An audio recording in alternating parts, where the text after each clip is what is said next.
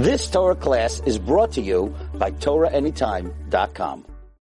It was the day after Pesach in 1903 in the city of Radin, where a fire broke out and raged through the city. Many of the houses were destroyed, some of them down to the foundations. The Chofetz Chaim's yeshiva was also badly damaged. The people went and they rebuilt. They had no choice. They rebuilt their homes, and the Chofetz Chaim rebuilt the yeshiva. Just a few years later, in 1907, another fire ripped through the city, and once again many homes were burned, some of them down to the foundation. And once again, the Chofetz Chaim's yeshiva was damaged. The Chofetz Chaim understood that this is going to keep on happening after all. The houses and the yeshiva are all made out of wood. And the Chofetz Chaim decided when he's going to rebuild the yeshiva, he's going to rebuild it out of brick. And he went around, he made a campaign to raise money to build the yeshiva. And right away he managed to raise 15,000 rubles, which was enough to start building the yeshiva. And as time went on, he was able to collect all the money. And by 1913, they moved into the yeshiva. On his collectings, one of his trips going around his fundraising trips, he came to a wealthy man and he explained to the person about the yeshiva, the enrollment is growing, and how he wants to rebuild the yeshiva, but he wants to build it out of brick. The fellow was very moved by the presentation, and he gave the Chofetz Chaim some money. Chofetz Chaim looked. It was really a token donation. This fellow was a very, very wealthy man. He owned a large manufacturing factory, and he was surprised he got such a small amount. So again, the Chofetz Chaim tried to explain to him the importance of the yeshiva and what an opportunity this person has to support the yeshiva. And the fellow looks at him and says, Rabbi, I really, really agree with what you're saying. But you know what it's like? You need money to make money. If I give you a large sum now, I'm not going to have money to make more money. I'll tell you what I'll do. I'll put you in my will. I'll put the yeshiva in my will. And this way, when I don't need to make any more money, then the yeshiva will get a lot of money. The Chofetz Chaim said it's very nice, but it's really not the way.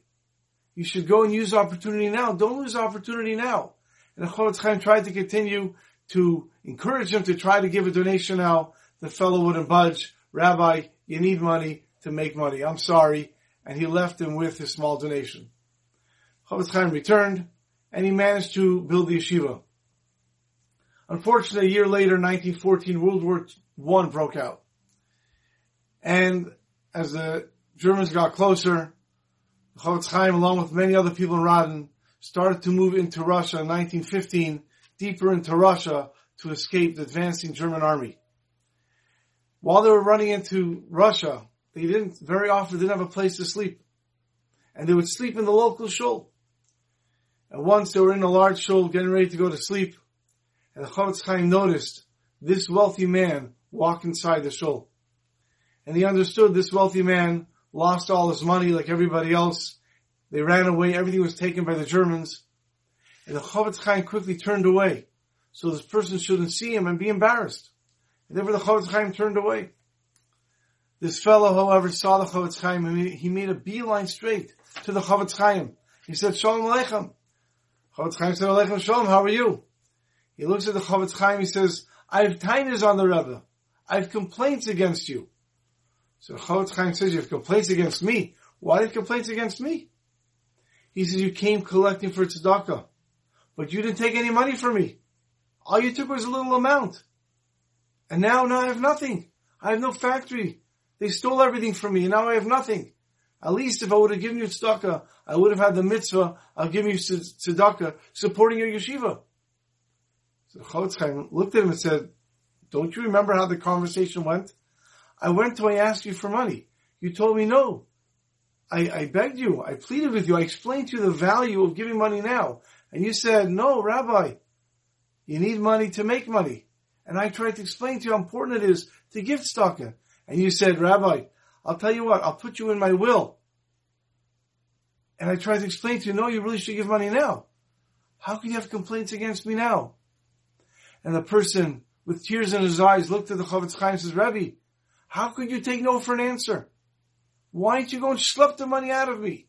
You should have pulled the money out of me. How could you have left my house without taking money for tzedakah from me? And now I have nothing. And he broke down and started to cry.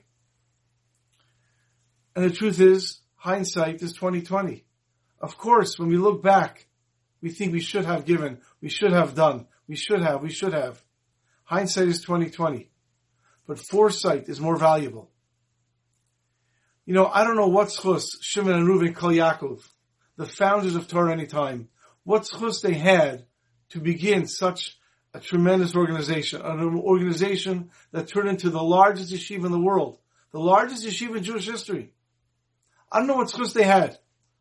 It's difficult to fathom the reward people are going to get for providing over 10 million hours of Torah this past year alone to over 1 million users. That comes out to over 27,000 hours a day. More than 27,000 hours a day. The rewards Shimon and Reuven Kiyakov are going to get are unbelievable. But that's taken already. However, all is not lost. Because we can still be mishtatev. We can still participate in this tremendous yeshiva. Right now, we can go and we can participate in the growth and the expansion of Torah Anytime. If we participate financially in Torah Anytime, then we become a partner with them. And that tremendous reward that they're going to get, we can participate in. Right now, Torah Anytime has a campaign, a matching campaign. They're looking to go and to upgrade their app. They're looking to completely revamp the website. And it's going to include many new features. They have the daily dose that goes out to over 40,000 subscribers. They have a newsletter that goes out to thousands and thousands of subscribers. Of course, everything costs money. Everything costs a lot of money.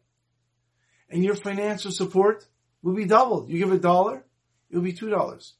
You give a hundred dollars, it'll be two hundred dollars. You give a thousand dollars, it'll be two thousand dollars. Could you imagine? With your support, not only is your donation doubled, but with your support, they can go from providing this past year 10 million hours of Torah learning to 20 million hours of Torah learning this coming year.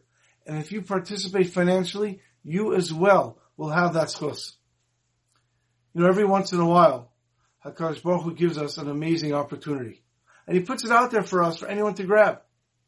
Of course, along with that opportunity is the Yetzer And as great as opportunity is, that's how great the Yetzer provides us with excuses. A whole running line of excuses that we can use of why we can't participate. And why we can't take advantage of this tremendous opportunity. Let's not later on, with a sigh of regret, say, oh, I should have given money. I should have supported Torah Anytime when I was still able to. Of course, hindsight is 2020, but let's lose, use our foresight. Let's take advantage right now of supporting Torah Anytime and become a partner with the largest yeshiva in the world. Thank you very much. You've just experienced another Torah class brought to you by TorahAnytime.com.